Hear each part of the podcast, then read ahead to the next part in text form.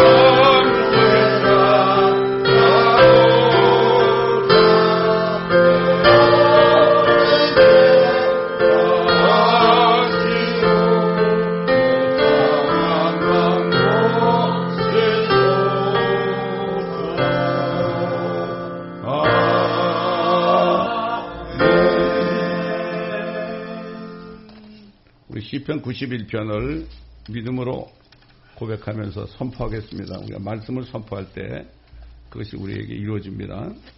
시편 91편 우리 다 함께 한 목소리로 어, 선포하겠습니다. 시작. 지극히 높으신 분의 은밀한 곳에 거하는 자는 전능하신 분의 그늘 아래 살리로다. 내가 죄에 권하여 말하기를 그는 나의 피난처시며 나의 요새시요 나의 하나님이시니 내가 그를 신뢰하리라 하리로다. 참으로 그가 너를 새 사냥꾼의 덫과 지독한 전염병에서 건져내시리라. 그가 너를 자기 깃털로 덮으시리니 네가 그의 날개 아래 피하리로다. 그의 진리가 너의 작은 방패와 큰 방패가 되리니 네가 밤에 공포나 낮에 날아가는 화살이나 어둠 속에서 만연하는 전염병이나 백주에 황폐케 하는 멸망을 두려워하지 아니하리로다. 천명이 네 옆에서 만명이 네 오른편에서 쓰러질 것이나 그것이 네게는 가까이 오지 못하리라. 오직 네가 네 눈으로 보게 되리니 악인의 보응을 버리로다. 네가 나의 피난처신즉 그 지극히 높으신 분을 네 저수로 삼았으므로 어떠한 재앙도 내게 닥치지 못하며 어떠한 전염병도 내 장막에 가까이 가지 못하리라. 이는 그가 너를 위하여 자기 천사들에게 명하시어 너의 모든 길에서 너를 지키게 하실 것입니다. 그들이 그들의 손으로 너를 받들어 네 발이 돌에 부딪히지 않게 할 것이요 네가 사자와 독자를 밟으며 젊은 사자와 용도 발로 짓밟으리로다. 그가 나를 사랑하였으므로 내가 그를 구해낼 것이며 그가 나의 이름을 알았으므로 내가 그를 높이리라. 그가 나를 부르리니 내가 그에게 응답하리라. 고난 중에 내가 그와 함께 할 것이며 내가 그를 구해내고 그를 영화롭게 하리라. 내가 장수로 그를 만족해 하여 내 구원을 그에게 보이리라. 아멘.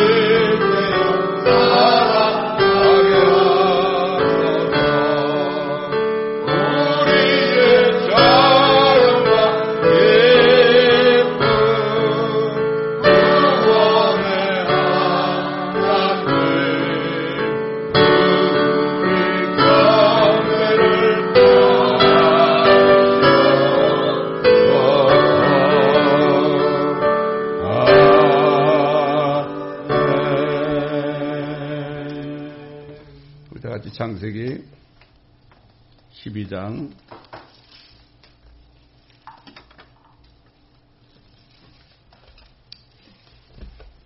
1절부터 3절까지 제가 봉독해 드리겠습니다. 창세기 12장 1절로 3절입니다.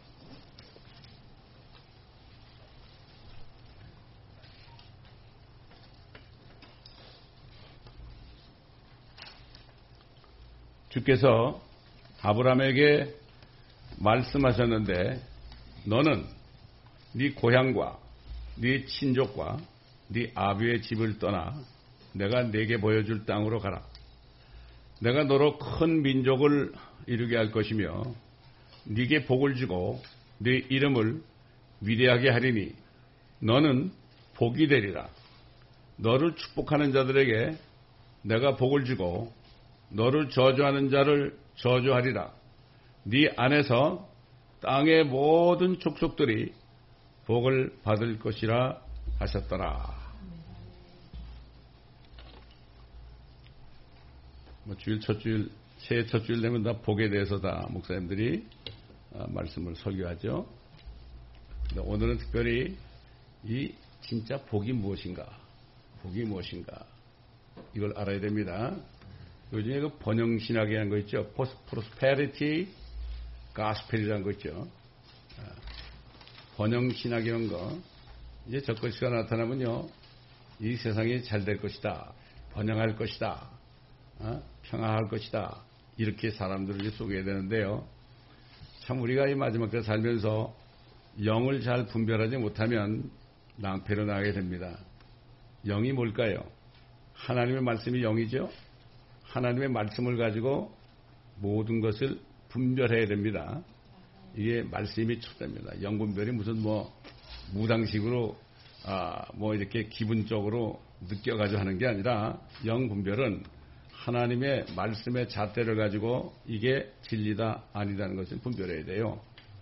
그래서 오늘 우리가 아, 주제가 뭔가 하면은 아브라함의 자손이 받는 축복과 자칭 유대인들이 받는 저주다. 이 두 가지 이런 제목입니다. 이게 이게 무엇일까? 자칭 유대인이 무엇일까요? 아, 지금 자칭 유대인들이 엄청나게 많습니다. 자칭 유대인들이 지금 어, 개신교 안에 꽉 들어차 있습니다. 예, 이건 이제 점점 우리가 말씀을 통해서 오늘 우리가 깨닫는 시간 되시길 바랍니다. 자, 하나님께서 그 지금부터 5천 년 전에 홍수를 내려가지고 노아 때 세상을 심판하셨죠. 그리고 한 천 년 정도 지났을 때 바빌론 지방에 있는 아브라 아브라함이 아니라 아브라함을 부르셨습니다. 자, 아브라함은 자기 아버지 데라의 아들인데 그 데라는 우상을 만들어 파는 사람입니다. 그런데 그 아들 아브라함을 부르셨어요. 왜 하필이면은 그 우상이 많은 아브라함 그 바빌론 지방에 있는 또 우상을 만들어 파는 데라라는 사람의 아들 아브라함을 왜 하나님이 부르셨을까? 그리고 떠나라, 떠나라. 그랬죠? 그러면 큰 민족을 내가 이루게 할 것이고 복을 주고 그의 이름을 위대하게 할 것이다. 그리고 그가 복이 될 것이다. 아브라함이 복이 될 것이다. 그렇습니다, 여러분. 아. 사실 우리가 요즘에 뭐 새해 복 많이 받으세요 이렇게 인사하잖아요. 우리는 복이 된 사람들이에요. 이걸 알아야 돼요. 그래서 사실 저는 그런 인사는 요즘 잘 안 합니다. 예? 우리는 뭐 복이 됐는데 뭐 예? 아주 복이 꽉 찼습니다, 여러분. 오늘 여러분 이 말씀을 통해서 여러분이 복이 됐다는 사실을 확실하게 깨닫게 되면요. 여러분이 가는 곳마다 사람들을 복음을 전해가지고 그들도 복이 되게 만들 수가 있어요. 이게 얼마나 축복된 자입니까? 저는 이걸 깨달았을 때요. 그래가지고 복이신 성령께서 제 안에 들어오시니까요. 이 복에 대해서, 복에 대해서 증거하지 않고는 배길 수 없었어요. 그 다음 날부터 다니면서 전도를 했습니다. 제가 얘기하죠. 미국 교회나 뭐 한국 교회나 무슨 뭐 중국 교회나 가는 곳마다 제가 설교하라 그러면 그러죠. 여러분 전도가 어렵습니까? 쉽습니까? 이렇게 물어보면 아, 앞에 앉은 담임 목사님을 비롯해서 모두가 큰 소리, 이럴 때는 아주 큰 소리가 나와요. 어렵습니다. 그래요. 제가 저 데카테라는 데 있죠, 저 멕시코. 거기 가가지고 이제 복음을 전하러 갔는데 다른 교회 목사님들도 왔어요. 그 이제 다른 교회 목사님 오시니까 목사님 먼저 설교하세요 그랬죠. 그때 이 목사님이 설교를 하는데 여러분 이 전도하기가 얼마나 어려운지 아십니까? 이거 보통 어려운 게 아닙니다 그러더라고요. 근데 내가 그 다음에 가가지고 여러분 전도는 하나님이 신 편지만 전해주면 됩니다. 아, 전도가 뭐예요? 완웨이입니다. 완웨이. 예? One way 아시죠 여러분? 전도는 preaching이라는 건 그냥 전해주면 되는 거예요. 여러분 우체부가요. 편지를 전해주고 가죠. 그거 뜯어가지고 설명해 줍니까? 그냥 전해주면 되는 거예요. 그게 gospel이라는 게 이게 복음인데 진짜 복된 소식인데 이거는 생명을 주고 받은 사람들이 믿기만 하면은 영원한 생명을 받는 그러한 그러한 복 아닙니까? 저기 지금 전도지가 있잖아요, 지금. 제 차에도 전도지가 많이 들었어요. 한국말, 영어, Spanish. 오늘 오신 분들 중에서 이거 가져가세요, 좀. 얼마나 우리가 축복된 자인지 모릅니다. 근데 하나님께서는 그 아브라함을 축복하는 자들에게 복을 주고 아브라함을 축복하는 자들은 뭐 한 사람부터 시작해서 수백만이 돼도 하나님이 다 축복한다고 그랬어요.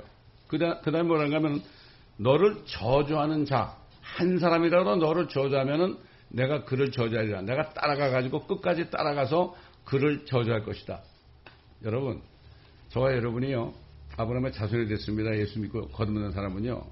여러분을 축복하는 사람은 축복받아요. 여러분 저주하잖아요? 다 저주받아요. 난 이것을 목회를 30년 하면서 이걸 얼마나 많이 받는지 몰라요. 말로는 못하겠지만 말이야. 너무나 안타깝죠? 저나 여러분이나 그런 축복된 자들입니다. 그 사도 바울은 성령의 인도하심을 따라서 그럼 그 아브라함의 네 씨 안에 네 안에서 모든 민족 한국 사람까지 포함해서 네 안에서 다시 말해 네 자손을 통하여 모든 민족이 다 복을 받게 될 것이다. 그렇게 얘기했잖아요. 자, 그래서 사도 바울은 성령 안에서 이걸 깨닫고요. 이렇게 증거했어요. 성경은 성경은 여러분 성경이 그랬습니다. 성경은 하나님께서 이방인들을 믿음으로 말미암아 의롭게 하실 것을 미리 보고 여러분 성경이 보십니다, 여러분. 성경이 보시기도 하고 성경이 말씀하시기도 합니다. 이걸 알아야 돼요. 살아 있습니다, 여러분. 먼저 아브라함에게 복음을 전파하기를 네 안에서 모든 민족이 복을 받으리라고 하였느니라. 그러므로 믿음으로 난 사람들은 다시 말해 예수 그리스도를 믿어 가지고 다시 태어난 사람들 이런 얘기죠. 거듭난 사람들은 믿음이 있는 아브라함과 더불어 복을 받느니라. 예수 그리스도를 믿고 거듭난 사람, 성령을 받아 거듭난 사람은요, 아브라함하고 똑같이, along with 아브라함, 아브라함하고 똑같이 더불어 복을 받습니다, 여러분. 저는 이걸 깨달았을 때, 이걸 깨달았을 때, 아브라함 보고 뭐라 그랬죠? 조카로시 떠난 다음에 아브라함 보고, 야, 이제 동서남북을 좀 바라보라고 그랬죠? 동서남북을 바라보라. 이것이 네 땅이 될 것이다. 그 다음에 뭐라 했습니까? 수평으로 수직으로 어, 걸으라. 가로 세로로 걸으라. 그러면 이것이 네 땅이 될 것이다. 아 그렇구나. 나는 아브라함의 자손이니까 나도 이렇게 바라보다가 거기를 걷게 되면은 이게 내 땅이 되는구나. 이걸 깨달았어요. 야 여러분 성경을 아는 거하고요 깨닫는 거하고는 다릅니다.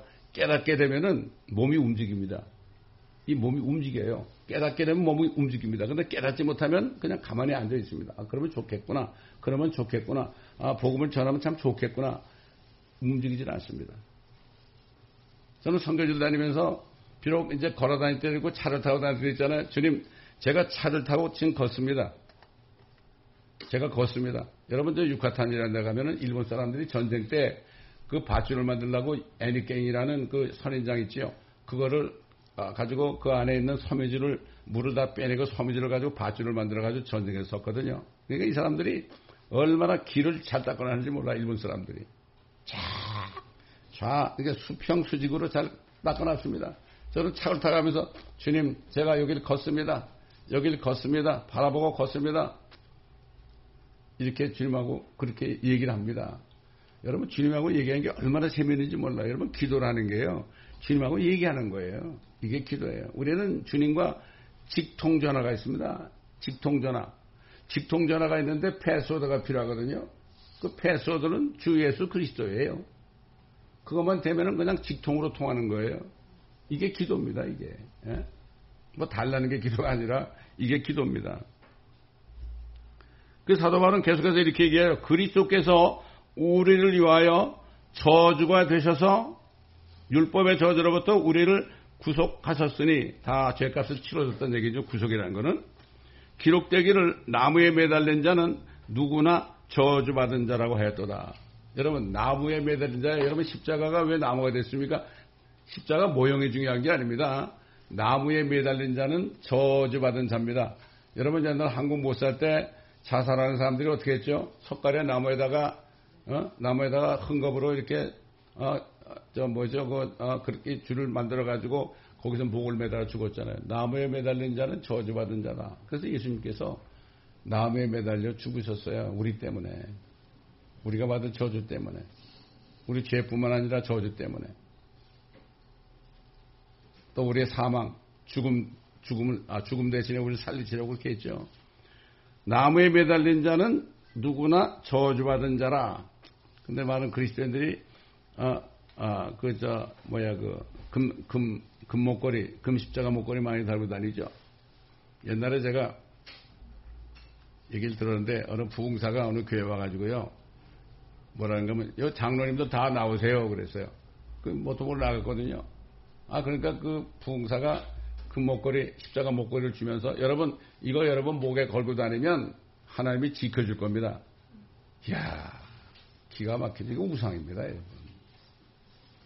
꼭 십자가 밑에서 이렇게 기도해야만 주님이 또 들으신 줄 알아? 어? 이게 문제예요. 이게 우상입니다. 십자가 자체가 우상이 되면 안 돼요. 어?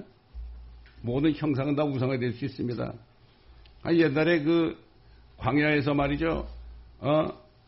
이스라엘 백성들이 막 아, 불평하고 그럴 때 불범을 어, 보내가지고 막 물어주겠잖아요. 그럴 때 모세가 기도할 때 그 불범의 모양을 장대에 매달아서 노뱀을 만들어서 매달면 그거 쳐다보기만 하면 사, 사겠다고 그랬죠. 근데 이스라엘 사람들 어떻게 했어요? 그 노뱀을 또 우상 성기를 했어요. 아니, 뭐 형상만 있으면 성기는 거예요, 사람들이. 응?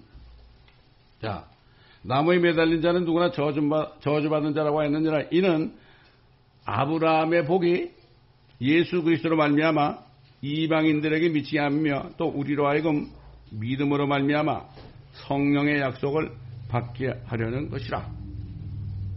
이 복이라는 것은 결국 믿을 때 하나님의 영 성령이 우리 안에 들어오시는 거죠. 이게 바로 복이란 말이죠. 아, 여러분, 하나님이 우리 안에 계시면 이게, 이게 복 아닙니까? 이거 창조주인데. 저는 주님이, 아, 주님이, 야, 이제 너 나를 따라오지 않겠느냐? 아, 나와 복음이야, 시변의 형제나 자매나 아내나 아들이나 딸이나, 어? 아, 어? 전토를 벌이기만 하면은, 어? 현세에 있어서 핍박을 아, 백배로 받고 핍박을 겸하여 받겠지만은 오는 세상에서 the world to come 이건 내세라고 그러죠. 내세. 오는 세상이죠. 난 그때만 듣고 오는 세상이 뭔지 몰랐어. 오는 세상이 저 하늘인 줄 알았어. 오는 세상에서 영생을 받으라고 그러셨어요.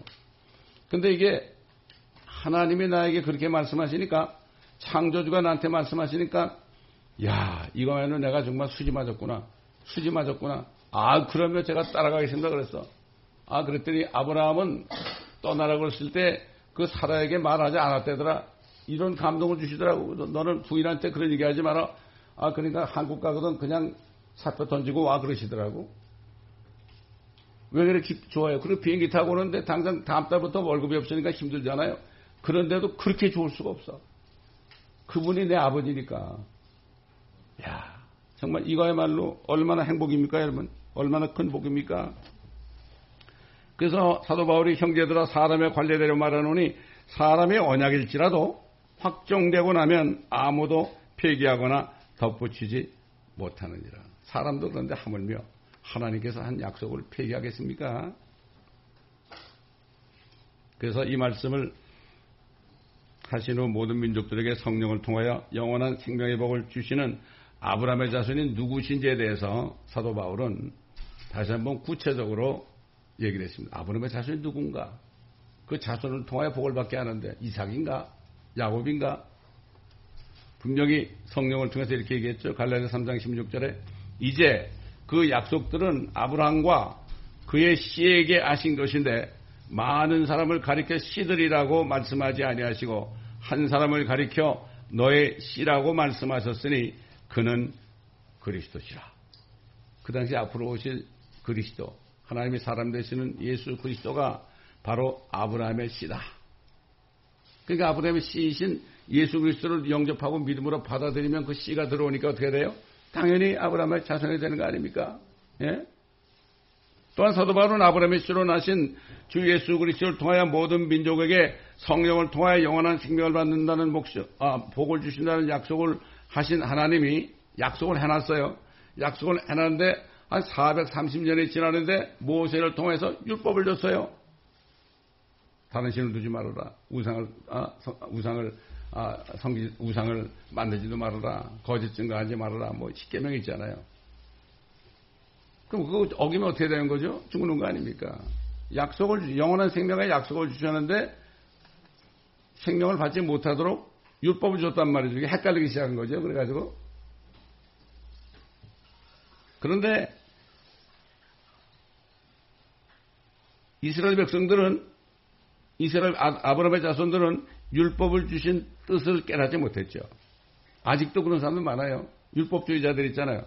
율법을 왜 주셨는지 그거를 깨닫지 못하는 사람이 너무나 많아요.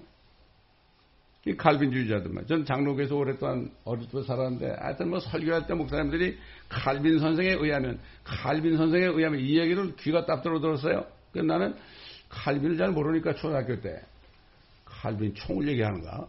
어? 이거 참 칼빈이 뭐냐? 그러고 생각한 적도 있었어요. 몰라가지고. 응? 그러니까 율법을 더 중히 여기고 말이죠. 율법을 섬기고 있었어요. 특별히 갈라디아 성도들이 말이죠. 잘 몰라가지고. 그래서 예수 그리스도보다도 하나님보다도 예수님보다도 모세를 더 섬기잖아요. 그렇잖아요? 예수님이 그랬잖아요. 이제 앞으로 나와 같은 한 선지자를 일으킬 것이다.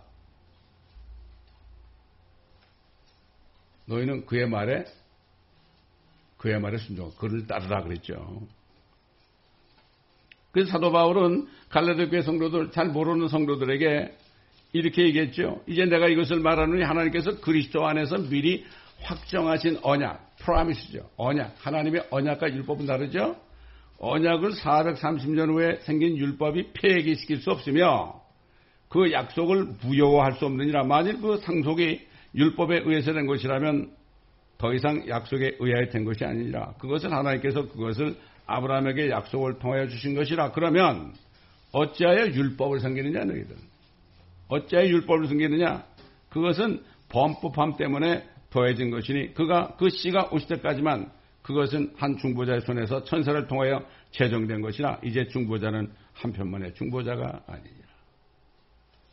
죄를 깨닫게 하려고. 요즘에 그 자기가 죄인이라는 사실을 정말 깨닫는 사람이 막 별로 없어요. 제가 이렇게 어, 한국 마켓에 가가지고 말이죠. 한국 사람들에게 복음을 전해보잖아요. 어, 죄인이라고 그러면 뭐라고 하면 내가 누구 어, 돈을 떼먹은 적 있냐고만 내가 왜 죄인이냐고 막 달려들어요 사람들이. 한국 사람들은 무슨 남의 그 어, 돈을 떼먹은 거 여기에 대해서 굉장히 신경을 많이 쓰더라. 그게 죄인 줄 알아. 나는 그런 적이 없다 이거예요.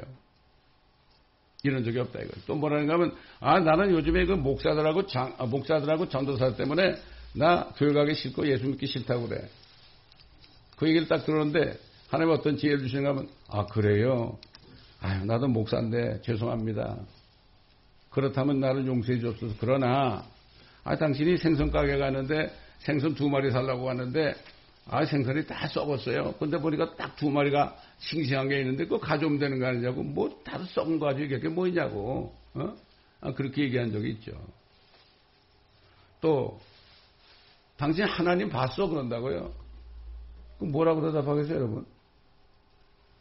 그럴 때 내가 봤다고 그러지 않고 아, 당신 눈으로 하나님이 보이면 그 하나님이 아니고 막입니다 그랬어. 근데 나는 하나님이 보인다고 그랬지. 참 우리가 이 불신자들 만나서 전도할 때요. 뱀처럼 아, 비둘기처럼 순결하고 뱀처럼 지혜로우라고 그랬죠. 정말 지혜가 필요합니다. 지혜만 있으면요. 그 사람들은 한 방에 그냥 떨어뜨릴 수가 있어요. 자기 자신이 아무것도 아니라는 것을 깨닫게 할 수 있어요. 전도는 설명하는 게 아닙니다. 죄를 깨닫게 하기만 됩니다. 그래서 사도 바울은 계속해서 또 이렇게 얘기했죠. 그렇다면 율법이 하나님의 약속들을 거스르는 것이냐? 아니 약속을 해놓고 또 율법을 줬단 말이죠. 아니 너희 말이지 영원한 생명을 줄 텐데 너희 이거 안 지키면 너희 죽어 지옥 가? 아 이렇게 되면 어떻게 되는 거예요? 하나님의 약속을 거스르는 것이냐? 결코 그럴 수 없느니라. 만일 율법이 생명을 부여하는 할 수 있는 것으로 주어진 것이라면 율법을 생명을 주는 게 아니잖아요. 진실로 의도 율법에 의해됐을 것이라. 그러나 성경은 모든 것이 죄 아래 있다고 단정하였으니 이는 예수 그리스도를 믿음으로 말미암는 약속을 믿는 사람들에게 주려는 것이라. 그러나 믿음이 오기 전에 우리는 율법 아래서 감시를 받았으며 나중에 믿음이 계시될 때까지 갇혀 있었느니라. 그리하여 율법이 우리를 그리스도께로 인도하는 지도, 교사가 되었으니 schoolmaster. 옛날 개역성경에는 몽학선생이라고 되어 있죠. 난 이게 몽학선생이 뭔가 그랬어. 이게 지도교사로 되어 있어 킹제임스 버전에는. 이는 우리를 믿음으로 의롭게 하는 함이라 믿음이 온 후로는 우리는 더 이상 지도교사 아래 있지 아니하도다. 좀 그렇잖아요. 생명을 받은 사람들이요. 십계명을 갖다 대면 상관이 없어요. 여러분 사랑하는 자, 하나님을 사랑하고 이웃을 사랑하는 사람들 있잖아요. 그런 사람들이 십계명 갖다 댈 때 상관이 없어요. 사랑하는 사람들은 뭐를 하지 말라는 것이 상관이 없다고요. 이게 하나님의 사랑 아니겠습니까?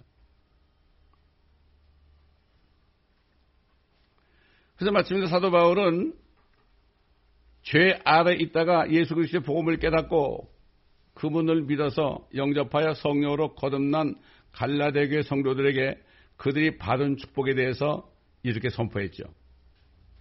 너희가 다 그리스도 예수를 믿음으로 말미암아 그리스도 예수입니다.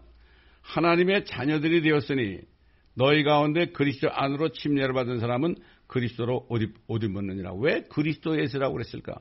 사도 바울은 예수 그리스도 그러지 않고 그리스도 예수라고 그랬어요. 아마 사도 바울은 성령 안에서 이 시대를 보았을 거예요. 요즘에 WCC, WEA 같은 거 있잖아요.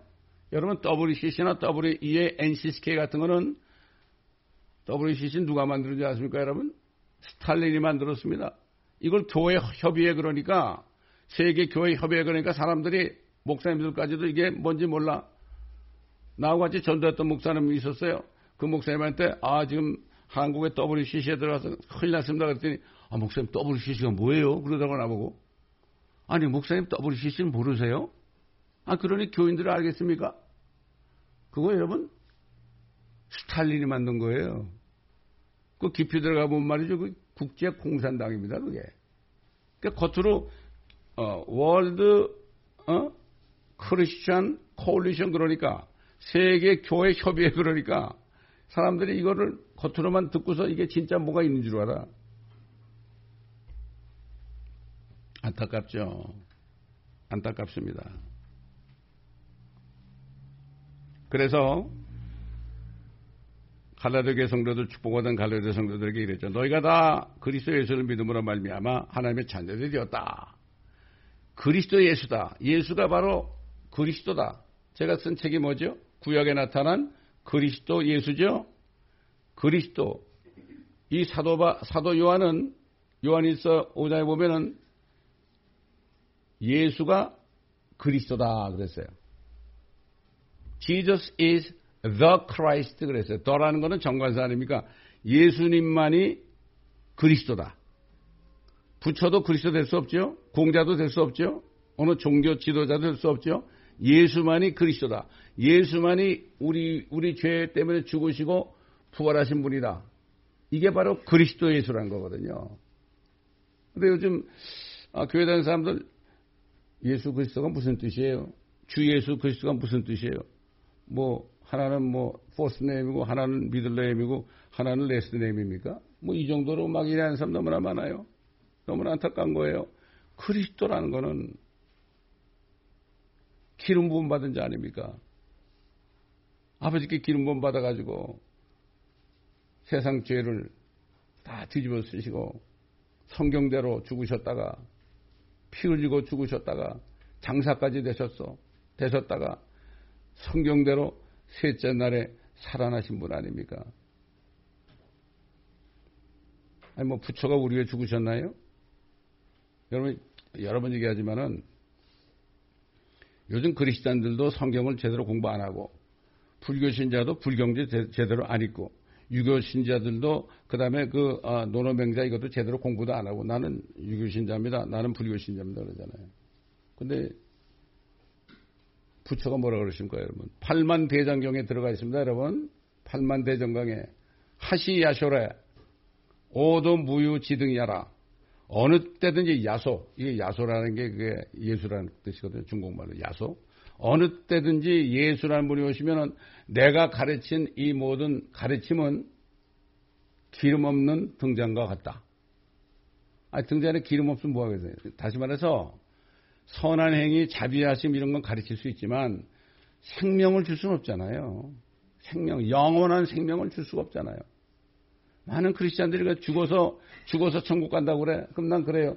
죽으면 천국 못 가요. 죽은 자는 천국 못 가요. 지금 살아있어야만 가는 거예요. 죽어서 천국 간다 이렇게 가르쳤어 다. 보통 문제가 아닙니다 이게. 때문에 유일하신 그리스도, 그리스도신 예수인데 WCC 들어갔다는 얘기는 뭐예요? 모든 종교 다, 다 갔다 그런 거예요. 다 갔다 그런 거예요. 예? 이게 말이 됩니까, 이게? 아, 조영기 목사님도 저, 저 불교자까지 그랬잖아요. 아, 거기도 구원이 있다, 뭐, 어? 기독교만 구원이 있다는 건 좀 뭐 어쩌고 아니다, 뭐 이렇게 신문까지 났잖아요, 그거. 어? 이런데도 사람들이 몰라. 아, 다른 종교도 인정하면 좀 뭔가 좀 점잖아 보여. 이게 점잖은 게 아니면 내 생명과 관련되는데 말이죠. 이게 너무 안타까운 거예요. 왜? 인본주의, 인성교육이 있어서. 여러분, 인성교육은 말이죠. 이, 아, 저, 불교의 승들이 더 잘 가르칩니다. 인성교육은.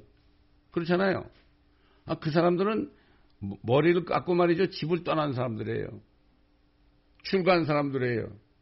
요즘은 거기도 많이 뭐, 어, 타락해가지고 뭐 고스톱도 잘 치고 그런다고 그러는데, 어?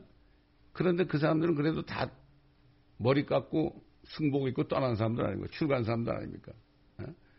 그런데 말씀을 전하는 아, 주의 종들이 그런 인본주의 것만 전하면 안 되는 거예요. 그러니까 요즘에 기독교가요. 요한복음 3장 16절에 딱 서 있어요. 그거밖에 몰라. 그 이상 나가질 못해. 그 주님이 그렇게 죽으시고 우리를 아, 부활하신 주님이 우리에게 생명을 줬는데 그분이 계획이 뭐고 그분이 앞으로 어떻게 하실 거고 어떻게 세상을 심판하실 거고 이런 거에 대해서는 전혀 얘기를 안 한다고요. 왜 그렇습니까? 그런 얘기하면 기분 나빠하거든. 심판 얘기하면 기분 나빠하거든. 저는 목회하면서요. 그래요. 아, 목사님은 설교가 너무 어려워가지고요. 그러니까 이 교회 사람들이 안 와요. 그래, 뭐라가 하면. 그 사람들 오면 안 돼. 여기는 여기 사람 오는 곳이 아니야. 그래서 예수님이 두세 사람이 내 이름으로 있는 곳에 내가 그들 중에 함께 있겠다 그런 거야. 어? 여러분, 그 예수님이 좁은 문으로 들어가라 그랬죠? 좁은 문이라고 그럴 때 킹제임스 버전에 보면 영어로 strait gate예요. narrow가 아니라 strait gate라고 해요. strait gate. Strait S-T-R-A-I-T라는 거예요. 그 여러분 영어 사전 찾아보세요. 집에 가서. Strait가 뭔가. 그거는 경제적으로 어렵게 되는 길이 될 길이었어요. 그 예수님이 뭐라 했죠? 많은 사람이 좁은 문으로 들어가기를 위하여 애쓰나. 여러분 신학교 졸업한 사람들이 목사 돼가지고 좁은 문으로 들어가지 않을 사람이 어디 있어요? 다 들어가고자 하죠. 많은 사람이 들어가기로 애를 쓰나 그들이 들어가지 못하리라. 왜? 그렇게 되면은 가난한 삶을 살아야 되잖아요. 그러니까 못 들어가는 거예요. 근데 사실은 가난해도 그때그때 한꺼번에 주님이 안 줘서 그렇지 그때 그때 그때 그때 주님이 주신다고. 저는 30년 동안요 까마귀들이 갖다 주는 거 먹고 살았어요. 까마귀들. 엘리야에게도 갖다 줬잖아요. 까마귀들이. 야 까마귀가 말이죠. 자기 먹기도 바쁜데 어떻게 빵을 갖다 주고요. 생선을 갖다 물을 갖다 주고 물을 갖다 줍니까 여러분?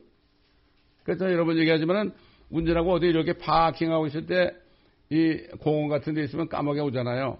까마귀가 막 몰려들어와. 그러면 까마귀 한 마리가 딱 내려 깍깍거리면 또 몇 명, 그 까마귀 몇 명이 또 와요. 먹을 게 있으니까. 그럼 그래. 야, 까마귀들아. 야, 까마귀들아. 우리 주님이 말이야. 너희들에 대해서 얘기했다. 성경에 보니까. 야, 까마귀를 보라 그랬단다. 참 너희들은 하나님 믿지 않냐? 참새도 마찬가지고. 참, 그렇습니다. 아니, 창조자 하나님을 믿는데 뭐가 걱정해요? 어? 그렇지 않습니까, 여러분? 아, 죽으면 가면 되는 거 아니에요? 에? 그렇다고 그렇게 죽게 하겠습니까, 하나님께서? 그래서 다시 얘기하지만은 너희가 다 그리스도 예수를 믿음으로 말미암아 하나님의 자녀들이 되었으니 너희 가운데 그리스도 안으로 침례를 받은 사람은 그리스도로 옷 입었느니라. 우리가 예수 그리스도 믿고 거듭나잖아요. 그럼 우리가 그리스도 안으로 침례, 뵙타이즈 되는 거예요. 그리스도 안으로 들어가는 거예요, 우리가. 그래서 뭐라 했죠? 주 안에 있는 나에게 딴 근심이 있으래. 그 주님 안에 있으면은 근심할 게 없어. 그래서 주님 안에 있는데 뭐 그래. 또 주님이 내 안에 있는데. 예수님이 그랬잖아요. 아버지가 내 안에 내가 아버지 안에 있다 그랬죠? 이게 무슨 말이에요? 아버지가 내 안에 있고 내가 또 아버지 안에 있어. 참, 그게 신비로운 거 아니겠습니까? 그 무슨 걱정이 있어요? 그리스도 안으로 뱁타이즈 된 사람은 그리스도로 옷 입었느니라 그리스도가 안에 있으니까 그리스도로 옷을 입고 사는 거예요, 우리가. 그렇죠? 유대인이나 헬라인도 없고 종이나 자유인도 없으며 남자와 여자도 없으니 이는 너희 모두가 그리스도 예수 안에서 하나이기 때문이라 너희가 그리스도의 것이면 너희는 아브라함의 씨요 약속에 따른 상속자들이라. 고린도교 성도들이 좀 분란했죠. 그러니까 뭐라, 사도바에 뭐라 했죠? 고린도 후서 13장 5절에 너희가 믿음 안에 있는가 자신을 스스로 시험해보고 자신을 확증하라. 너희 안에 그리스도가 계신 것을 너희가 알지 못하면 너희는 버린 자 아니라 그리스도 안에 계셔야 돼요. 그리스도가 내 안에 사시는데 뭐가 걱정입니까? 종교인들은 그렇지 않죠. 그렇습니다. 아브라함의 시신 주 예수 그리스도를 믿음으로 성령을 받아 영원한 생명을 받은 사람은 아브라함의 자녀이며 또한 하나님 아버지의 자녀이며 상속자가 된 것입니다, 여러분. 여러분, 10년 전에 뭐라 그랬습니까? 예수를 안 믿는, 그리스도 예수를 안 믿는 바리새인들, 서기관들에게 뭐라 그랬죠? 너희가, 너희 속으로 너희가 아브라함의 자손이라고 생각하느냐? 그렇게 얘기했죠. 너희는 아브라함의 자손이 아니야. 아브라함의 자손은 아브라함의 씨로 오신 예수 그리스도를 믿어야 돼. 그래야만 아브라함의 자손이 되는 거야. 제가 그 2009년도에 2009년도에 베들레 방송국에서 1년 동안을 방송할 때요. 그 유대인들과 그다음에 거기에 온 관광 관광 온 사람들, 팔레스타인 사람들 이런 사람을 향해서 특히 유대인을 향해서 그랬어요. 너희가 아브라함의 자손인 줄 아느냐? 속으로 생각하지도 말아라. 하나님께서는 이 돌들을 명해서 나 같은 돌, 돌 같은 사람 가지고도 아브라함의 자손이 되게 하셨다. 그러니까 예수 그리스도를 믿지 않으면 아브라함의 자손이 되지 않는 거예요.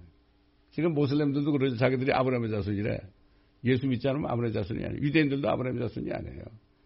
지금 예수 그리스도를 믿고 성령으로 거듭난 사람만이 아브라함의 자손이 됐고 그 다음에 아브라함과 더불어 복을 받는 겁니다. 우린 복이 된 겁니다. 여러분 확실히 알아야 됩니다. 여러분 아멘. 제가 다운타운 전도를, 전도를 인도하고 있었어요. 몇 년 동안을 인도하고 있었는데 오늘 너무 피곤해. 너무 피곤해. 너무 피곤해. 너무 피곤해가지고 내가 그랬어요. 지금 나 오늘 하루 쉬면 안 되겠어요. 내가, 내가 안 나가면 내가 인도자인데 수십 명이 나 따라 나 전도, 전도로 나가야 되는데 오늘 제가 너무 힘들어. 그때 막 입술이 부르트고 그랬어요. 하루만 쉬면 안 되겠어요. 그랬더니 주님이 내 안에서 뭐라는 줄 알아요? 여러분 뭐라 그랬을 것 같아요, 주님이? 쉬어라 그러시더라고. 쉬어라 그러시더라고. 그래서 난 기분이 갑자기 좋아진 것 같았어요. 둘어 눌라 그래서 다시. 이불을 이게 지탱하고. 둘어 눌러야 또 금방 또 주님이 또 말씀하시는데, 야, 나는 말이야. 맨발로, 거의 맨발로 걸어가지고, 그때 악빛에 저 사막에 있는 저, 저, 어, 어, 그 사마리아 말이야. 수가상전을 만나러 내가 수십 마일을 걸어갔다. 너는 밝기만 하면 가고 또 하면 수지 않나 그러시더라고 안에서. 아휴, 깜짝 놀래가지고 뻘떡 일어났죠. 그래서 주님 죄송합니다. 그랬어. 죄송해가지고 그날 전도를 갔는데요. 그냥 가서 다운타운에서 그냥 다 무릎을 꿇고 주님 부르고 말이죠. 막 회개하고 복음을 전하는데 두 명씩 짝을 지어가지고 복음을 전하는데 한 시간 딱 전하는데 그날 300명이 주님을 영접했어요. 길 가는 사람들이. 그렇게 역사하시더란 말이죠. 주님이 안에 계시면 주님하고 대화하면 다 되는 거예요, 여러분. 근데 문제는 요즘에 주님이 안에 없는 분들이 너무 많아. 그럼 어떻게 해요? 회개하고 뭐를 회개해요? 예수 믿지 않은 걸 회개하면 되는 거예요. 정말 예수를 믿는 게 뭐죠? 빌립 집사가 말이죠. 에디오피아 그 네세계 복음을 전할 때 그 사람이 침략받아 내가려고 그러니까 아니야 아니야. 네가 전심으로 믿어야 돼 그랬죠. 네가 전심으로 믿어야 되는 거야. 이거 적당히 믿는 게 아니야. 그랬죠? 그러니까 뭐라 했어요? 네시가 나는 예수 그리스도가 하나님의 아래심을 믿나이다. 그때 물에 내려가서 침례를 받고 그 사람이 너무 성령을 받으니까 너무 기뻐가지고 그냥 하, 기뻐가지고 막 갔어요. 그, 그 사람이 본국 들어서, 본국에 가서 뭐 할겠어? 그한 사람을 통해서 에티오피아에 복음이 전해져가지고 그 당시에 셀라시아 황제가 크리스찬이 됐습니다, 여러분. 그 사람이 한국에도 왔, 왔다 갔죠. 한 사람 때문에. 우리가 복음 전할 때 딱 한 사람이 거듭나잖아요. 그 사람을 통해서 몇 사람이 구원받을지 우리가 알 수가 없어요. 양을 따지면 안 돼. 절대 안 됩니다.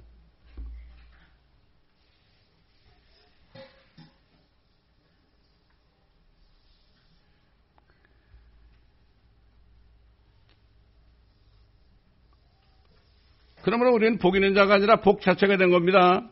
또한 우리를 축복하는 모든 자들은 하나님께서 축복하실 것이고 우리를 저주하는 자는 단 한 사람이라도 하나님께서 저주하실 것이라는 약속을 주셨습니다. 이로 인하여 사도 바울은 믿음으로 난 자들은 아브라함의 자손이며 믿음이 있는 아브라함과 더불어 복을 받는다고 증거한 것입니다.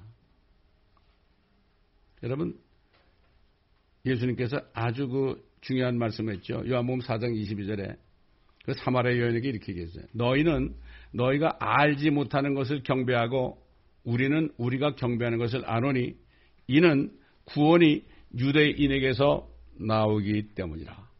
예수 유대인 아닙니까? 아브라함의 자손으로 오셨잖아요. 이걸 모르는 사람들은 왜 우리가 이스라엘의 종교를 믿는다고 그러는 사람들 있죠. 몰라서 그래요. 구원이 유대인에게서 나온다. 나를 믿어야만 구원받는다. 이런 얘기죠. 그러니까 사마리아 여인이 주님을 믿고 구원받았잖아요. 그 사마리아 여인이 구원을 받았죠? 받으니까 어떻게 됐어요? 가지고 막 와보라고 소리치니까 거기 있는 사람들이 다 와서 예수 그리스도를 믿었다고 성경은 말씀하고 있죠. 그러나 이제 좀 안타까운 말씀을 드려야 돼요. 안타깝게도 지난 1세기부터요. 유대인들이 하나님의 약속으로부터 버림받았다고 하는 신학이 로마의 시저인 콘스탄티누스로부터 시작해서 종교 개혁을 한 마틴 루터의 일기까지 나타나기 시작했습니다. 그들은 유대인들이 예수 그리스도를 처참하게 죽이고 지금까지 그분을 믿기를 거부하는 모습을 보면서 마틴 루터는 막 승질냈습니다. 제가 마틴 루터가 얘기한 걸 읽어봤는데요. 이야, 그 사람 얘기 속에 들으니까 얼마나 승질을 낸지 알겠더라고. 마틴 루터가 뭐라는 건 말이죠. 유대인들은 마귀 자식들하고 치부하면서 거봐 요한이 그랬잖아. 너희는 마귀 새끼라고 그랬지 않나? 그 마귀 새끼들이야. 유대인들은 마귀 마귀 자식이라고 그러면서 그들이 모이는 회당들을 모두 불태워야 된다고 외쳤습니다. 여러분 마틴 루터가. 그리고 그런 남이 주는 걸 먹고 사는 인종이니까 그들이 취한 모든 재산을 다 몰수해야 된다고 주장했습니다, 여러분. 히틀러가 어떻게 했죠? 유대인들 잡으면 어떻게 했죠? 재산을 다 몰수했죠. 그는 하나님께서 모세를 통해 그들에게 주신 하나님의 약속이 또 아브라함에게, 아브라함을 통해서 주신 약속이 폐기되었고 그때부터 그 약속들이 하나님의 교회로 모두 넘어왔으며 이제부터 유대인들은 모두 없어져야 하며 하나님의 교회가 영적인 이스라엘이며 영적인 유대인이 되었다는 대체 신학이 나타나게 되었습니다. 그러니까 이스라엘, 이스라엘에게 주신, 아브라함의 자손에게 주신 그 약속이, 축복이 폐기되고 그것이 교회로 넘어왔다. 그러니까 이스라엘 백성들은 약속이 없으니까 이제는 다 죽여야 된다 이런 얘기예요. 엄청난 얘기죠. 그 영적인 이스라엘, 교회가 영적인 이스라엘이다. 또 영적인 유대인이다. 이런 말은 없습니다, 여러분. 그렇기 때문에 요즘 크리스찬들 그 이스라엘 유대인들 얘기해 보면 마음속으로 어딘가 좀 미워해 사람들이. 예, 비호합니다. 예. 그런 마음이 다 있어요. 그래서 그 마틴 루터가 종교 개혁을 하고 생긴 게 뭐죠? 장로교회를 비롯해서 감리교회 뭐 모든 교단들이 다 생긴 걸 뭐라 하죠? 개신교회라고 그러죠. 프로테스탄트라고 그러죠. 거기에 마틴 루터의 사상이 다 들어가지고요. 지금도 거의 대부분입니다, 여러분. 이걸 아셔야 돼요. 특히 칼빈주의는 더해요. 거의 대부분이 어떻게 해요? 대체 신학을 믿고 있어요. 유대인들은 버림받았다. 야 무섭습니다, 여러분. 이게 뿌리 박혀 있어요. 이 말씀을 들으시는 그 인터넷 성도들 혹시 여러분 다니시는 교회 목사님들한테 물어보세요. 이스라엘이 버림받았나요? 이스라엘의 약속이 교회로 왔나요? 물어보세요. 한번 꼭 확인해 보시기 바랍니다. 제가 로데아에 있는 그 자매한테 그, 그래서 당신 어? 목사님한테 꼭 물어보라고 그랬어요. 그런 것 같아. 유대인들을 멸시하고 그들을 증오하고 있던 히틀러는 마틴 루터가 주장하는 대체 신학에 아주 매료가 됐어요. 그 주장이 나와요. 히틀러가 하, 마틴 루터 때문에 자기가 정말 유대인들은 죽어야 된다는 그러한 확신이 왔다 그랬어요. 네? 글로 딱 나왔어요. 그래가지고 그 마음속에 뿌리박게 되어서 그로 인해서 유대인들을 600만을 죽이는 홀로코스트를 자행했던 것입니다. 이게 마틴 루터 때문에 이렇게 된 거예요, 여러분. 무섭습니다.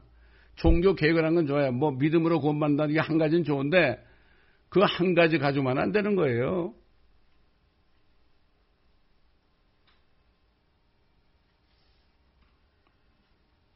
그래서 결국은 나치당이 저지른 유대인 학살로 인해서 아브라함은 조전제들이 됐죠. 지금까지도 말이죠. 그들은 전범이 됐죠. 전범. 전범이 돼가지고 지금 모사드가요. 이스라엘은 모사드 있죠. 모사드가 계속해서 지금도 전범들을 도망가지고 숨어있는 전범들을 찾아냅니다. 여러분. 가끔 뉴스에 나오죠. 나이가 90이 넘은 사람이 체포가 돼가지고 처형되는 거. 모사드가. 얼마나 모사드가 마음이 어? 아프겠습니까, 여러분?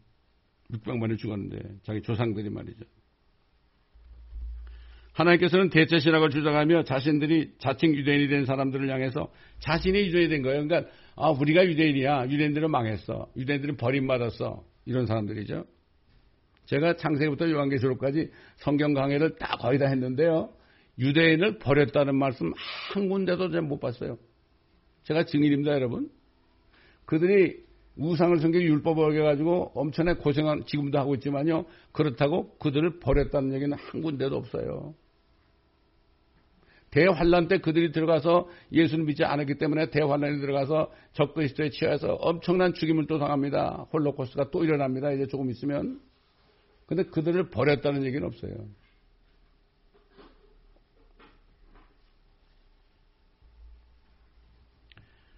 그래서 주님께서 필라델피아 교회 천사에게 편지할 때 자칭 유대인이라는 사람에 대해서 얘기했어요. 계시록 3장 8절로 9절에 보게 되면 내가 너의 행위들을 아노라 보라. 내가 네 앞에 열린 문을 두었으니 아무도 그것을 닫을 수 없느라. 이는 네가 적은 능력을 가지고서도 나의 말을 지켰고 내 이름을 부인하지 아니했기 때문이라. 보라. 자칭 유대인이라고 하지만 아니요.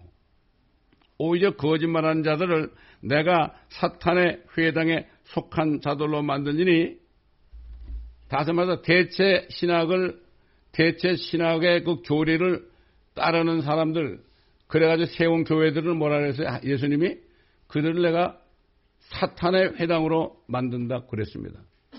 요즘에 왜 교회들이 그렇게 죄가 많고 교회들이 왜 이렇게 어? 어? 어?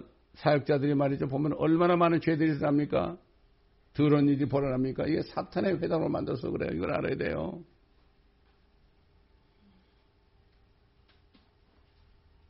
제가 어느 교단에 있었죠. 어느 교단에 있었는데 제가 훈련받고 이제 나니까 신학교 졸업하니까 말이죠. 주님이 당장 나가라고 그러더라고요. 당장 나가서 교회를 세우라 그러더라고요. 교회를 세웠죠. 근데 뭐 아는 게 있어야죠. 뭐 신학교에서 뭐 말씀 가르치나요? 그래서 예배만 끝나면 물었어요. 주님 왜 나를 목사를 만들었어요? 난 아무것도 모르잖아요, 지금. 내가 무슨 설교를 해요, 내가. 아, 심지어는 예수 안 믿는 친구가 우리 교회 왔다 뭐라는 줄 알아요? 아, 송 목사, 설교는 그렇게 하는 게 아니야. 그래요? 아, 기가 막히잖아요, 여러분. 지나고 나니까 맞아요, 그 사람이. 맞더라고. 그래서 울었어요. 예배 끝나고 사람들이 나가잖아요. 그러면 그 다음 주에 아무도 안올 것 같아. 내 설교 들어 오지 않을 것 같아. 그냥 혼자 울었어요. 조그만 소송전에 가가지고. 그랬더니 어디선가 내 안에선가 뭐 뒤에선가 하여튼 병력 같은 소리가 들려요. 밖으로 나가라! 너는 왜 한국 사람만 찾느냐? 이런 음성이 들리는 것 같아. 어, 내가 어떻게 나가죠? 그런데 그 다음날 다운타운에 나가 전도하는 팀들을 만났어요, 제가. 그래서 거기에 월요일부터 조인하기 시작했습니다. 그 다운타운 나갔잖아요. 나갔어요. 아, 주님 나갔는데 나 어떡하죠? 내가 뭐라고 그래야 돼요? 그랬더니 야, 네가 입이 있으니까 네가 말이라고 그러더라고. 할 수 있는 말은 할렐루야밖에 없잖아요. 할렐루야 소리를 확 질렀죠. 그랬더니 어 희한하게 막 어떤 말씀들이 쏟아져 나오더라고요. 야 성령의 말하심을 따라. 아 그렇게 하다 보니까 그때는 근데 별로, 별로 말씀도 몰랐는데요. 막 그, 설교하다 보니까 어떤 여자가 막 쫓아요 저기서 흑인이 쫓아오는데 저, 저 여자가 왜 이렇게 쫓아오지? 그래서 나한테 쫓아오는 거야. 막 나한테 와서 막 그냥 눈물을 흘리면서 How can I How can I be saved? 그래. Believe on Lord Jesus Christ and your family shall be saved 그랬죠. 그건 아니까 내가. 어? 또 어떤 사람 와가지고 말이죠. I hate Jesus 그래. 사탄을 몰라고 소리쳤죠. 야, 그러니까 이게 길거리에서 복음의 능력이 나타나더라 이거야. 길거리에서 교회에서 얼마나 설교할 수 있죠. 뭐 그렇지 않습니까? 저도 좀 안에서 하고 있지만. 예? 그래서 자칭 유대인이라고 하지만은 오히려 거짓말한 자들을 내가 사탄의 회당으로 만들리니 보라 내가 그들을 오게 하여 너희 발 앞에 경배하게 하여서 내가 너희를 사랑하는 것을 알게 하리라. 필라델피아 교회 시대 그때 요한에슬드나 조셉 위필드나 찰스 핀이나 이런 전도자들이 엄청나게 많았습니다. 그때 저는 그, 저, 아, 그, 찰스 핀이란 그, 그 사람 자서전을 읽어봤는데요. 그 사람은 범죄가있는데 교회 가서 목사님이 설교하는 소리를 들으면요. 아, 나도 저만큼은 하겠다 이런 생각이 들었대. 아, 저 사람은 하나님 못 만난 것 같아. 그래가지고 이 사람이 말이죠. 산에 올라갔대, 홀라. 혼자 올라갔대. 하나님 만나려고. 올라가가지고 말이죠. 막 소리를 지르는데 사람들이 지나가게 칭패가지고 입을 꾹 다물고 내려왔대. 그 다음번에 가가지고요. 막 하나님을 불렀는데요. 성령을 받은 거예요, 사람이. 성령을 받아가지고요. 성령을 받으니까 그냥 전도자가 된 거예요. 이게 참 능력입니다, 이게. 그래서 어느 지방에 갔어요. 어느 아, 교회가 있는 지방, 지방에 갔는데 보니까 사람들이 막 욕을 하고 막 쌍욕을 하고 있어요. 그래서 이 사람이 뭐라는 거, 당신은 뭐 하는 사람이야? 그러니까, 아, 나 이 교회 다니는 사람이에요. 그래서. 근데 그 교회에서 부흥이라는데 다 왔더래, 그 욕쟁이들이. 그딱 기도라고 설교하려고 그러는데 주님이 그러대, 야, 너 올라가가지고 이 교회 문 닫는다고 얘기하라고 그러대. 그래서 올라가서 시키는 대로 오늘 이후로 이 교회는 아, 교회가 아니니까 문은 닫습니다. 딱 그랬대 그랬더니 막 욕을 하면서요. 다 가더래. 그 그랬더니 주님 나 어떻게 해요? 근데 말이죠. 그 다음에 사람들이 다 왔대. 와가지고 막 쓰러져 통곡하면서 회개를 하더래요. 이게 진짜 부흥입니다, 여러분. 회개가 있는 게 부흥이죠. 뭐 복받으라는 거 이게 부흥이 아닙니다, 이거. 예? 야고보가 그랬잖아요. 사람이 성을 내게 되면 화를 내게 되면은 하나님의 의를 이루지 못한다고 그랬잖아요. 마틴 루터가 화를 복냈죠 유대인들 때문에. 아, 그 히틀러도 그냥 부흥을 못 참고 있다 그렇게 죽였죠. 하나님의 의를 이루지 못한 거예요. 자, 그래서 사도 바울이 뭐라 그랬습니까? 그렇다면 내가 말하노니 하나님께서 자기 백성을 버리, 버리셨느냐? 결코 그럴 수 없느니라. 나도 이스라엘인이요 아브라함의 씨에서 났으며 베냐민 지파라 하나님께서 미리 아신 자가 백성을 버리지 아니하셨느니라. 아, 미리 아신 자기 백성을 버리지 아니하셨느니라. 너희는 성경이 엘리야에 관하여 말한 것을 모르느냐? 그가 하나님께 이스라엘에 대해 중보에 말씀드리기를 주여 그들이 주의 선지자들을 죽였으며 주의 재단들을 헐어버렸고 나만 홀로 남았는데 그들이 나의 생명을 찾고 있나이다라고 하니 하나님께서 그에게 하신 대답이 무엇이냐? 내가 나를 위하여 바알의 형상에 무릎을 꿇지 않은 7천 명을 남겨두느라 하셨느니라. 지금도 은혜를 따라 남은 자가 있다. 그랬습니다. 비록 이스라엘 사람들이요, 우리 사람의 눈에 볼 때는, 외모를 볼 때는 악하고 더러 보일지도 모릅니다. 그러나 마지막 대환란을 통해서 그들을 하나님의 연단하실 때 그들 중 남은 자들이 회개하고 예수 그리스도께로 돌아올 것이라고 선지자 호세아가 얘기했죠. 여러분 호세아는 하나님이 그랬죠. 너 창녀하고 살아라 그랬어요. 너 창녀를 데려다가 네 아내를 삼아 그랬어요. 호세아고 왜 그랬을까?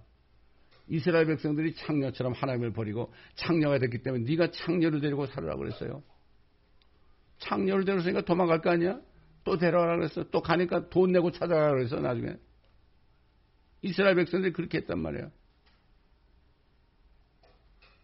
그래서 이 호세아가 뭐라고 그랬어요? 내가 내 자리로 돌아가.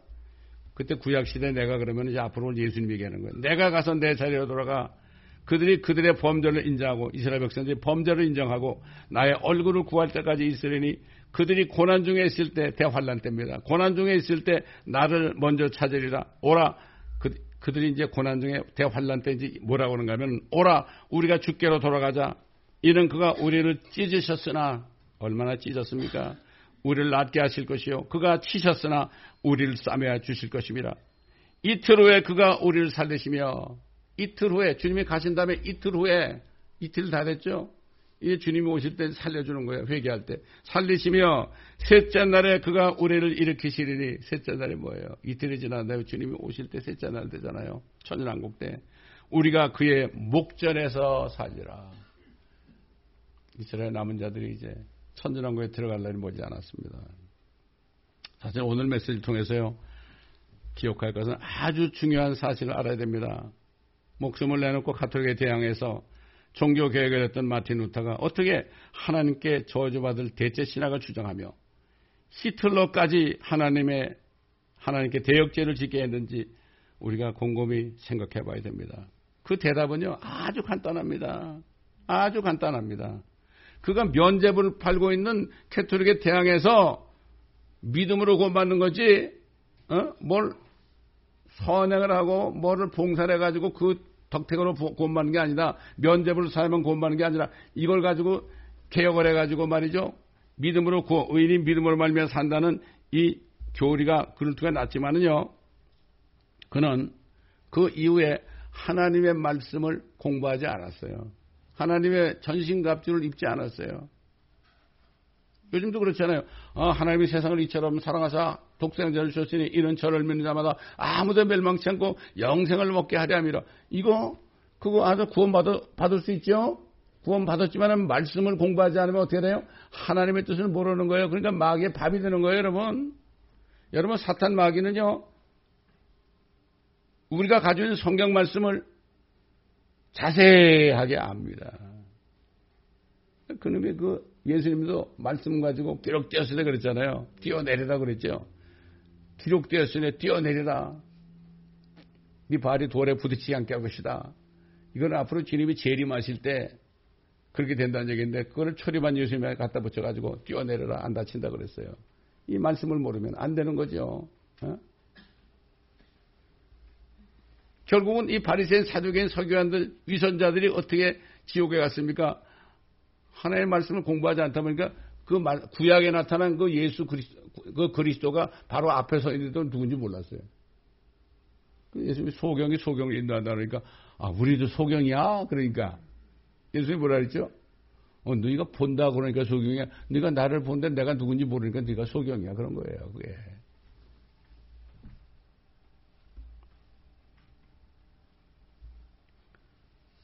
하나님의 말씀에 전신 갑옷을 입지 않았기 때문에 사탄에게 쏘았던 거예요. 그래서 마지막으로 사도 바울이 에베소 교회 성도들에게 뭐라고 그랬습니까? 끝으로 나의 형제들아 정말 마지막 얘기야. 끝으로 나의 형제들아 주 안에서와 그의 힘의 능력 안에서 강건하라. 너희는 마귀의 술책에 대하여 마귀의 술책하죠. 말씀 모르는 사람 다 쓰러뜨립니다. 시험에 들게 하죠. 술책에 대항하여 설 수 있도록 하나님의 전신 갑옷을 입으라. 명령이에요, 명령, 명령. 목사님들은 창세부터 요한계시록까지 책별로, 장별로, 절별로 다 양떼들을 가르쳐야 됩니다. 저기 저 한국 의정부에 있는 어떤 교수가 우리 말씀을 듣고 저한테 전화, 전화가 왔어요. 전화가 와가지고 계속 주, 주일마다 말씀을 듣고 있고 공부를 해요. 그러면서 한 번은 나한테 그래요. 목사님, 그래. 예, 왜요? 그랬더니 제가 이렇게 생각해 보니까요. 이 킹제미 성경은 쌀이고요. 목사님이 주신 메시지는 밥이네요. 그러더라고. 그러니까 목사들은 이 말씀을 가지고 쌀 같은 말씀을 말이죠. 양떼들이 모르니까 밥을 지어가지고 떠 먹여주는 거예요. 미음도 먹여줘야 되고, 밥도 먹여줘야 되고, 과일도 먹여줘야 되고, 우유도 먹여줘야 되고, 어? 스테이크도 먹여줘야 되고, 이 먹여주는 게 이 목사, 목사가 하는 일 아닙니까? 양떼 먹이는 게 목자 아닙니까? 그래서 저는 지난 30년 동안 다른 거 한거 아무것도 없어요. 이 말씀만은 먹여준 거예요. 어떨 때는요, 새벽에, 새벽, 새벽에 말씀을 땡게 가르쳤는데, 어떨 때는 한 명 앉혀놓고 한 적도 있어요. 한 명 앉혀놓고. 그게 다 녹음이 돼가지고 지금 우리 사이트에 들어가 있는 겁니다. 예. 얼마나 감사한지 모릅니다, 여러분. 그렇기 때문에 여러분, 주님 오실 날 정말 가까웠는데요. 그 중에도 사탄이 우리를 유혹할 수 있어요. 말씀 복 있는 자는 악인의 길을 쫓지 아니하고 오만한 자리에 앉지 아니하고 그렇죠? 오직 주의 법을 즐거워하여 주의 법을 취하러 묵상하는 자로다. 그렇죠? 복 있는 사람이. 여러분 이제 복이 됐으니까 이 복을 한 사람이라도 더 나눠줘서 저들도 구원받게 해야 됩니다. 이제 거듭나지 않으면 휴고가 안 돼요. 어떡할 겁니까? 저희 손자가 지금 두 살 반이거든요. 저희 손자는 두 살 반이니까 걔는 죄가 뭔지 모르기 때문에 어린 아이들은 다 휴고됩니다, 여러분. 다 휴고돼요. 근데 문제는 어른들이 문제죠. 근데 아주 간단해.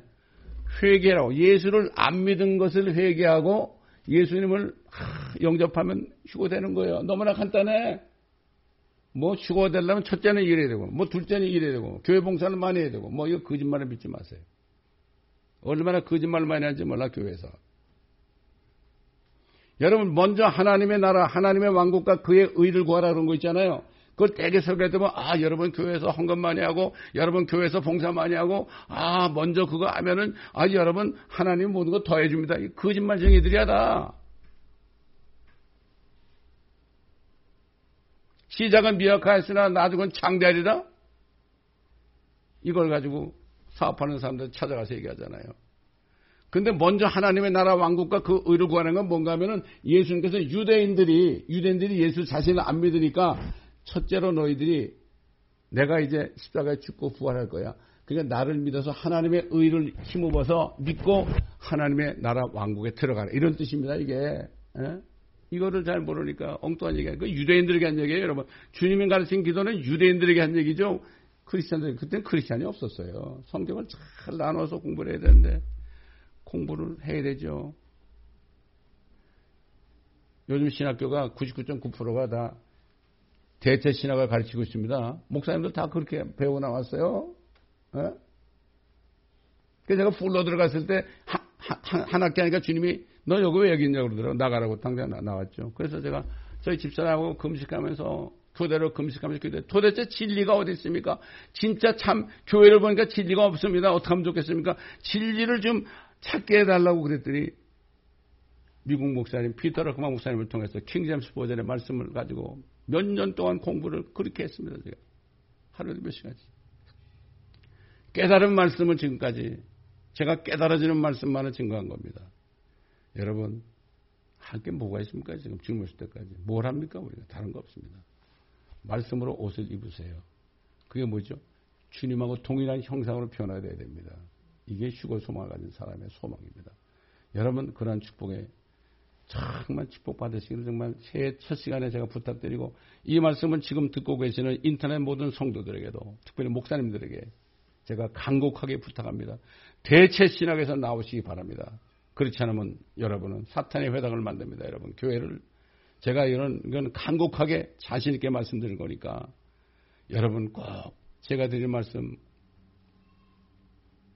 아무렇게나 생각하지 마시고 그렇게 하시기를 제가 예수 그리스도의 뭐 정말 부탁을 드립니다. 기도하겠습니다. 아버지 하나님, 오늘도 아브라함의 자손이 받는 축복과 자칭 유대인들이 받는 저주에 대해서 말씀을 가지고 오랫동안 증거를 했습니다. 이 말씀들이 각자의 심정 속에서 떠나지 않게 하시고 정말 이제는 주님이 곧 공중에서 나타나실 텐데 이것을 알고 하루하루를 말씀 안에서 성령 안에서 기도하며 감사하며 살다가 주님 오실 때 할렐루야 하며 주님을 맞이하게 앞서서 사도 요한처럼 아멘 그러합니다. 마라나타 주 예수에 오시옵소서 이렇게 하고 성경 말씀이 끝납니다. 아버지 하나님, 우리 모두 또 이 말씀을 듣는 모든 인터넷 성도들이 이러한 축복에 동참하기를 간절히 부탁드리며 우리 주 예수 그리스도의 이름으로 기도드리나이다. 아멘. 예수의 전한 복음 전하에 퍼지네 어느 나라 백성 그 말씀 듣도다. 죄인이 믿으려는 마음에 있으니 반가 깨받는 이들 각 나라 많도다.